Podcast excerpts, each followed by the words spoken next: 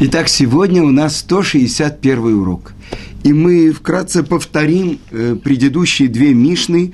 Э, это высказывание Раби Якова, который говорил, этот мир как коридор перед будущим миром, поэтому подготовь себя, буквально исправь себя в коридоре, чтобы войти огромный зал во дворец царя. Продолжает он и говорит – лучше один час раскаяния добрых дел в этом мире, чем целая жизнь в мире грядущем.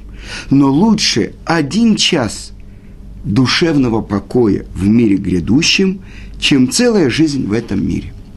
И мы объясняли, что на самом деле это учит правильному взгляду, ради чего спускается душа в этот мир.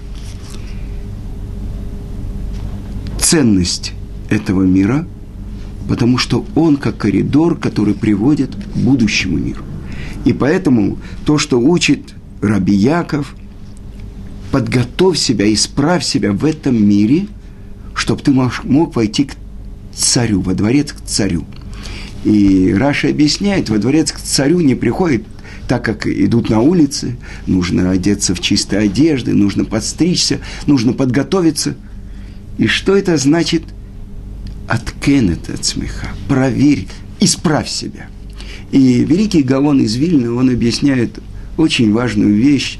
В, из разных мест собрали его высказывания, и называется эта книга «Эвен Шлема». Э, буквальное значение Элияу, первая буква Алев, Бен, сын, Шлому. Эвен, Алев, потом Бен – а потом Шлома. Эвен Шлема, цельный камень. Так вот, что говорит Гаон из Вильна. Если прошел день, и ты не занимался исправлением своих дурных качеств, для чего тебе жизнь? Как для чего жизнь? То, что мы учили до этого, и вся жизнь Гаона, это непрерывное изучение Торы. Так что же такое исправление, если ты не исправил своих дурных качеств? И на самом деле, о чем идет речь? Это идет речь о той части души, которая называется животная душа. Человек может быть самым большим животным. То есть, знаете, что один говорит, одна жена говорит, мой муж, он прямо ангел, а другая говорит, мой тоже не человек. Ну, то есть, э, что это значит, что человек животное? И если человек не занимается исправлением своих дурных качеств, то есть то, что вложено в человека. Мы с вами об этом говорили. Почему первый человек, Адам, мог открывать имена животных, зверей и так далее? Потому что он сам был сделан из разных видов праха, а, сказано по слову Творца, все животные, звери, птицы и так далее вышли из праха. То есть внутри человека заключено и свирепость пантеры, и быстрота э, лани, и все качества. То есть действительно, так вот, ключ, который дает Гаон из Вильна. Это он объясняет э, книгу, которая объясняет 70 значений, 70 прочтений первого слова «берешит». Брит Эш, например, союз огня, Берешит Идбара и так далее. Разные-разные значения. Это книга, которые корни, корень которой это э, величайший ученик Раби Акива, Раби Шимон бар -Юхай. Так вот там объясняет Гаон из Вильна, что все дурные качества заключены в том, что называется нижние одежды души, то есть животная душа. Представьте себе человека, которого чуть-чуть задели его честь. В мгновение ока он может превратиться в убийцу. Что это такое? Он, конечно, разгневается, он будет, э, обрушит свой гнев на другого. В Израиле недавно один водитель обогнал другого – это было настолько оскорбительно тому, кого обогнали, что он обогнал его, вынул пистолет и его застрелили. Это значит, что это такое? Это вот этот зверь, который заключен в человеке. И если человек не занимается исправлением этих своих дурных качеств, он остается двуногим животным, и он хуже, чем животное. Это то, что написано в Торе, евреи сравниваются со звездами, они сравниваются с песком, они сравниваются с прахом. То есть мы можем подняться, используя все эти качества, исправляя их, и светить, как звезды. И можем опуститься и быть прахом земли ниже всех. И вот каким же образом человек может исправить свои дурные качества. И это ключ, который дает Гаон из Вильна. Благодаря чему? Прежде всего, благодаря изучению Торы. Что происходит с человеком? То есть, в принципе, какая борьба происходит в сердце человека. С, друг, с одной стороны, дурное начало, э, с другой стороны, доброе начало. И почему-то на иврите они называются Ецертов и Ецерара. Что такое Ецер? Тот, кто творит форму, цура. Как будет выглядеть человек? От того, кто побеждает в нем. Его, как бы, естественный человек, то есть зверь, или разумный человек. Это его разум, который побу побеждает его дурные побуждения. И это объясняет мораль из Праги. Он говорит, почему человек называется Адам. Когда Творец спрашивает у первого человека Адама, а как будешь ты называться? Он говорит, Адам. Почему? Одно значение, потому что я взят из земли Адама, а другое значение – Эдамеле Элион, чтобы быть подобным всесильному. В одном месте мораль из Праги объясняет еще одно значение. Адам, алиф, а потом дам. Буква алиф. О ком она свидетельствует? Об алуфошель олам, о верховной силе, о верховном владельце, творце, царе всего мира. И это то, что заключено в человеке. А где это заключено в человеке? И это то, что сказано в Торе, «Вайпах папав нишмат хаим» и вдунул в его ноздри душу живую. Это то, что разум человека, его сехель. Что он должен сделать? Он должен поместить в рамки, обуздать, что такое дам, кровь знаете, ударила кровь в голову, человек не мог совладать с собой, сделал то, сделал то. Любой э, преступник, что может сказать? Я не мог сдержаться, у меня бурлило, я сделал так, я сделал так и так далее. Так вот, кто называется человек? Адам, тот, кто, поби, по, тот, кто побеждает, обуздывает вот этого естественного человека. Сколько раз мы слышали, ну как, человек не должен вообще, он должен жить чувством, и сколько книг мы читали на эту тему. Но это же так естественно, так красиво. Захотел, дал оплюху, захотел, полюбил, захотел, возненавидел. Это естественный человек. Тара называет это животным, называет животной душой – а с другой стороны это называется одеждой. Сказано, что нефеш, самый низший уровень души, это компаньон тела. Так вот, компаньон тела обслуживает тело, желание тела, либо побеждает своим разумом все эти страсти, все эти устремления. Так вот, это называется человек. И то, что мы говорим, Сукот, Адаму Бейма Тошиаши, человека и животное спаси, Творец. Так вот, Гаон из Вильны объясняет, что если прошел один день, и человек не исправлял своих дурных качеств, для чего ему жизнь? Продолжает Раби Яков и говорит, лучше один час раскаяния и добрых дел в этом мире, чем вся жизнь в будущем мире – как так? Ведь сказано, что все пророки говорили о днях Машеха. Но никакого представления о будущем мире, на самом деле на иврите о ламаба, приходящем мире, никто не имеет представления, кроме Творца. Так вот, как же можно сказать, ну, один час раскаяния и добрых дел в этом мире лучше, чем вся жизнь в будущем мире. И объясняют это комментаторы. Потому что здесь, пока ты находишься в этом временном, проходящем, приходящем мире, ограниченном и в пространстве, и во времени, ты можешь сделать то, что ты не сможешь сделать во всем будущем мире. Известно, э, Медраш объясняет, был великий еврейский мудрец Раби Шимон Рейш Лакиш – Хеврута и ученик, и товарищ великого раби Йоханана, который составил вавилонский, э, извините, Иерусалимский Талмуд.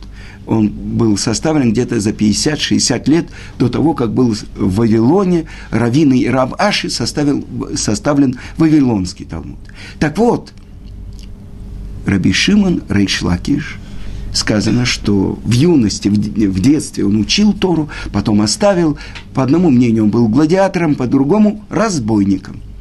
И вот кончились дни Раби Шимона Рейшлакиша, величайшего еврейского мудреца, споры с э, Раби Йоханом, когда умер Рейшлакиш, Раби Йоханан сказал, «О Хаврута, о Матута! Без такого товарища, с которым я могу учить так Тору, лучше смерть» потому что на каждое высказывание Раби Йоханана Рейш Лакиш выдвигал множество возражений. И на все эти возражения Раби Йоханан должен был найти опровержение. В большинстве мест закон будет как Раби Йоханан.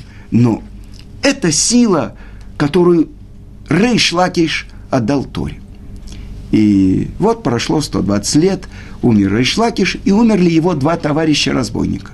И что они смотрят? Рейшлакиша отправляют в одно место, место духовного наслаждения. То, что называется Ган-Эден. А им говорят, вам налево, совсем другую сторону. Вот спуститесь на семь кругов, и вот там вот внизу, вот это ваш... Говорят, несправедливость перед Творцом. Как это может быть? Мы с ним вместе грабили, мы с ним вместе делили добычу. Отвечает им голос – он сделал чуву, он раскаялся, а вы нет. То есть в будущем мире невозможно исправить. И в качестве примера я хочу вам привести э, замечательную историю, которую я слышал от моего учителя Рав Ицка Зильбера.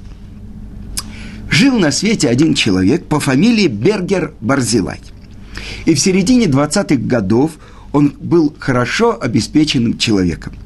Он был генеральным секретарем Коммунистической партии Палестины. И как все ее члены, он активно боролся с религиозным дурманом иудаизма.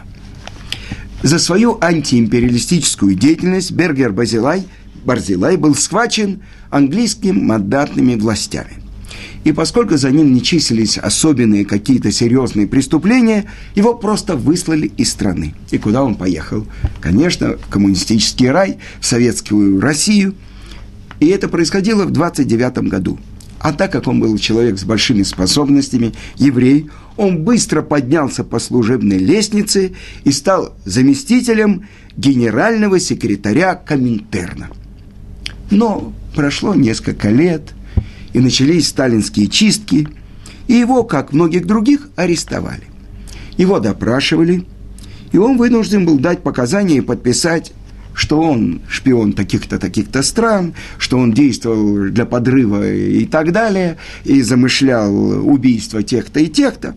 Так, так следователям НКВД тогда с их методами работы удалось очень легко выудить из него признание. Он подписал все, что было – Однако на суде этот человек, все-таки еврейские корни сильные, он совершил такой поступок, который мало кто позволил бы себе сделать. Он во всеуслышание на суде заявил, что все, что он подписал, ложь. И он сделал это так только потому, что его пытками вынудили так поступить. Решение суда было отложено, но его опять взяли в оборот, он опять все признал и подписал – но второй раз на суде он точно так же выступил и сказал, что все это ложь. После третьего раза его отправили в лагерь в Сибирь, его не расстреляли, ему дали только 25 лет. Но 25 лет – это хороший срок для глубоких и основательных раздумий. Тем более, э, когда условия для них столь благоприятные – в лагере быстро учатся понимать, что представляет из себя человек на самом деле. Там начинаешь, наконец, задумываться над вечными вопросами о добре и зле, смысле существования и ценности самой жизни. В конце 50-х годов э, он не досидел 25 лет, если в каких-то 35-м, скажем, его посадили, то 50-е годы Э, в конце 40-х, начале 50-х, всего как-то 14-15 лет, его как польского гражданина все-таки освободили. И через Польшу он вернулся в Израиль. Когда Равицкак Зильбер с ним познакомился, перед ним стоял седобородый еврей в черной ермолке, который постился раз в неделю для того, чтобы искупить грехи своей молодости. Мы говорим, это то, что учит нас Тана, Раби Яков, лучше один час раскаяния и добрых дел в этом мире, чем целая жизнь в мире будущем. То есть то, что человек не исправил здесь, он не может исправить там. И еще одну вещь, э, еще один, э, одну историю я хочу вам рассказать. Что это значит исправление? Э, это рассказ, который происходил в Америке. И его рассказал, рассказал один из великих мудрецов, когда в очередной раз было завершение всего шаса. Вы знаете, каждый день это сделал э, Равшапира из Люблина. Он э, ввел в еврейском народе, чтобы изучали один лист Талмуда каждый день. И за семь лет завершает изучение всего шаса. Так вот, он рассказал эту историю, это реальная история, которая происходила в Америке. И один э, еврей, его звали Гарри Люскер, он был стопроцентным американцем. В 16 лет он занимался уже, а с 16 лет он занимался профессионально боксом. Спорт был главным делом его в жизни. В отличие от многих его друзей и коллег, он родился евреем и точно знал, что в жены возьмет только еврейку – и сделает обрезание сына. Видно, на этом все знания о еврействе его кончались. Но когда его любимый сын Сэм, при обрезании он получил имя Шмуэль, закончил школу, отец не пожалел средств, чтобы направить его в лучший университет штата. Сэм уехал в другой город и там стал жить в общежитии. Как-то утром этот Сэм, молодой студент, увидел, что его сосед навязывает на руку, а потом надевает на лоб небольшие черные коробочки с какими-то черными ремешками. Выглядело это довольно странно. Когда Сэм спросил у соседа, что это такое, тот ответил, ты понимаешь, я еврей, а еврею положено по утрам это накладывать. Я тоже еврей, сказал Сэм но ничего об этих коробочках до сих пор не слышал. Из чего они сделаны, что в них находится, и вообще, зачем их надевать? Ты знаешь, э, ответил ему сосед, мне объяснил отец, что через них происходит связь еврея с Творцом. Но, по правде сказать, я тоже всего не знаю. Я делаю так, потому что обещал отцу, каждый день я буду их надевать. «Ну, послушай», – спросил Сэм, – «ну как устанавливается через эти коробочки связь с Творцом?» «Ну, я же тебе объяснил, что мало в этом понимаю», – ответил сосед. «Хочешь познакомить тебя с одним евреем, который в этом, ну, разбирается?» И на первой же встрече этот знакомый, новый знакомый, объяснил Сэму все от филин. Рассказал, что в них написано, и почему их надевают именно на левую руку и на голову – но у Сэма появились новые вопросы. Из-за первой встречи последовало следующее. Понемногу он начал учить Тору с комментариями. Постепенно из увлечения это превратилось у него в постоянный интерес. Юноша понял после очередной субботы, что изучать Тору, а особенно Талмуд, ему гораздо интереснее, чем заниматься в университете. Теперь он охотнее откликался на имя Шмуэль, чем на имя Сэм. Но когда мистер Люскер, отец Сэма, услышал о решении сына, он очень расстроился. Ведь рушилась его мечта о сыне-адвокате. Но что он мог поделать? Тем более, что некоторые изменения, происшедшие в сыне, ему были даже симпатичны. Приезжая на отдых в родительский дом, он перестал пропадать в ночных клубах, как это было всегда раньше, и с родителями общался охотнее и, главное, вежливее. Особенно поразило отца, что когда он входил в комнату, Сэм вставал. Э, правда, дома Сэм не очень сидел. После завтрака он брал с собой большой, большого формата толстую книгу и уходил надолго в синагогу. Как-то невзначай отец заглянул туда. И что он увидел? Его Сэм сидел в уголке за столиком напротив другого парня, и перед ним, перед тем тоже лежали вот такие же большие книги. И они что-то активно обсуждали, цитируя строчки из книг. Через полгода наступил день, когда мистер Люскер оставил ринг. Э, средств его профессия принесла ему достаточно, но он не привык быть неудел. Как-то вечером он обратился к сыну с неожиданной просьбой.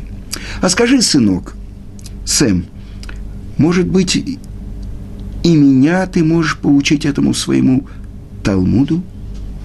Для Шмуэля просьба отца была несколько неожиданной. «Папа, ты знаешь, там же все написано не по-английски, и даже не на иврите, а на арамейском языке. Сначала придется тебе выучить еврейский алфавит, а потом осваивать новый язык, даже два. Ничего, сынок, когда подростком я пришел на ринг, то далеко не все в боксе понимал. Меня тоже отговаривали. Я думаю, стоит попробовать. Мне ведь только 46 лет. И с того дня они начали каждый вечер заниматься по часу. Алфавит отец ос- освоил за месяц. Через три он смог прочитать первую Мишну. «Мей матай корим шма баравит, миша шоканим нихнесим лихоль батурматан, от софа ашмура решуна диврей рабелезер». С какого времени начинают читать шма вечером, с часа, когда коины входят, чтобы есть труму, слова Рабелезера. Всего несколько строк. Но на родном языке и почти самостоятельно он прочитал эту Мишну. Прошло еще полгода. И он завершил первый в своей жизни лист Талмуда. Тогда он и предложил своему сыну устроить праздничный обед по случаю завершения определенного этапа учебы «Сиюм». Сиюм. «Что ты, папа, что ты?» – удивился сын. «Так не принято. Сиюм устраивают, когда завершают целый трактат Талмуда или хотя бы трактат Мишнайот. Ты же прошел всего только один лист». «Сынок, не один лист, а первый лист», – уточнил отец. «И этой радостью я хочу поделиться с моими друзьями и близкими». «Ну хорошо, папа, я спрошу у Рава», – пообещал сын. И он пошел к великому еврейскому мудрецу Равмойше Файнштейну. Когда Рав услышал рассказ Шмуэля, никаких сомнений по поводу Сиюма он не имел. Несомненно, надо устроить праздник. У твоего отца на первый лист Талмуда ушло 9 месяцев. Ведь это время вынашивания ребенка. Он заслужил свой сию. Сообщи, сообщи мне место, где будет проходить праздник, я хочу принять в нем участие. Так сказал Рав Мойши Файнштейн. Гостей на этот праздничный вечер собралось много. Там были не только евреи, которые соблюдали заповеди, но и друзья отца по прежней профессии, профессиональные боксеры. И евреи, и не евреи. Они немного смущались, Многих из них не, доведо, не доводилось бывать в такой компании прежде. И вот встал отец Шмыля и сказал, для меня это самый счастливый день в моей жизни. Я благодарю Творца за этот день, а также моего учителя, моего Рава, моего сына Шмыля за то, что он меня обучал сказал мистер Гарри Люскер. А Равмойши Файнштейн в конце своей речи отметил, есть люди, обретающие свой будущий мир изучая всю жизнь и завершая весь Талмуд. А есть те, кто приобретают будущий мир за 9 месяцев, выучив один лист Талмуда. Утром, как обычно, Шмуэль постучал в спальню к отцу, чтобы разбудить его на молитву. Но оказалось, что этой ночью Ребгари Люскер завершил свой жизненный путь. У его кровати лежал трактат Талмуда с закладкой на втором листе. Это то, что говорит наш Тана, Раби Яков. Лучше один час раскаяния и добрых дел в этом мире, чем целая жизнь в мире грядущем. Потому что там исправить даже одно нарушение невозможно. Но лучше один час душевного покоя в мире грядущем, чем целая жизнь в этом мире. Но задает вопрос мораль из Праги. Что это значит курат рух? Это не наслаждение, а это как бы покой. Так это час лучше, чем вся жизнь в этом мире. И это немножко непонятно, разве это не опровергает то, что мы учили? И так объясняют комментаторы. На самом деле, что жизнь человека в этом мире, если мы посмотрим? Болезни, страдания, переживания. И в конце что? Какая награда? Если мы смотрим только на этот мир. Смерть. а будущий мир. Жизнь в будущем мире выше нашего понимания. Потому что то, что ожидает человека в будущем мире, у этого нет цены. Так сказал царь Давид.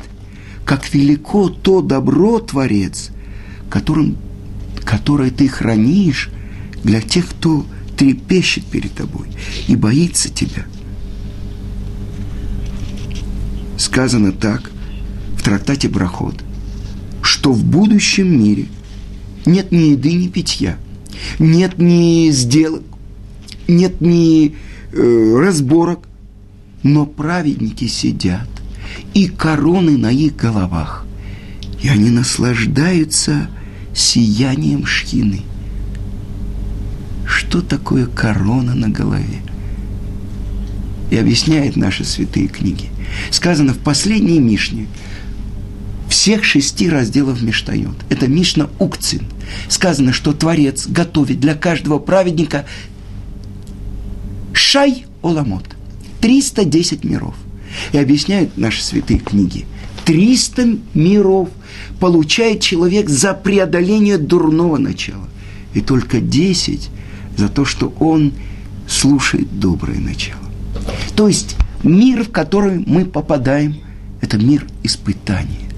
И вот так объясняет Месилат Ешарим. Если человек выдержит все эти испытания и выйдет из места, где со всех сторон его окружают испытания, спереди и сзади, справа и слева, тогда он, если он окажется доблестным воином, он выйдет в свет – свет шхины.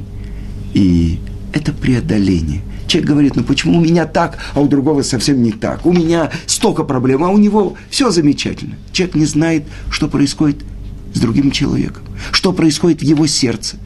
Он знает только свою проблему. Но если бы человек понимал, что не просто так с ним происходит все то, что происходит с ним, и болезни, и испытания, и страдания, и э, не будем говорить все. Тогда он бы понимал, что если он, какая огромная награда его ожидает, если он преодолеет в момент испытания, приложит все усилия. И так объясняют наши комментаторы. Если человек видит перед собой цель, ему гораздо легче пройти испытание. И этому учит Тана, Раби Яков. Этот мир – возможность для исправления, а будущий мир для получения платы.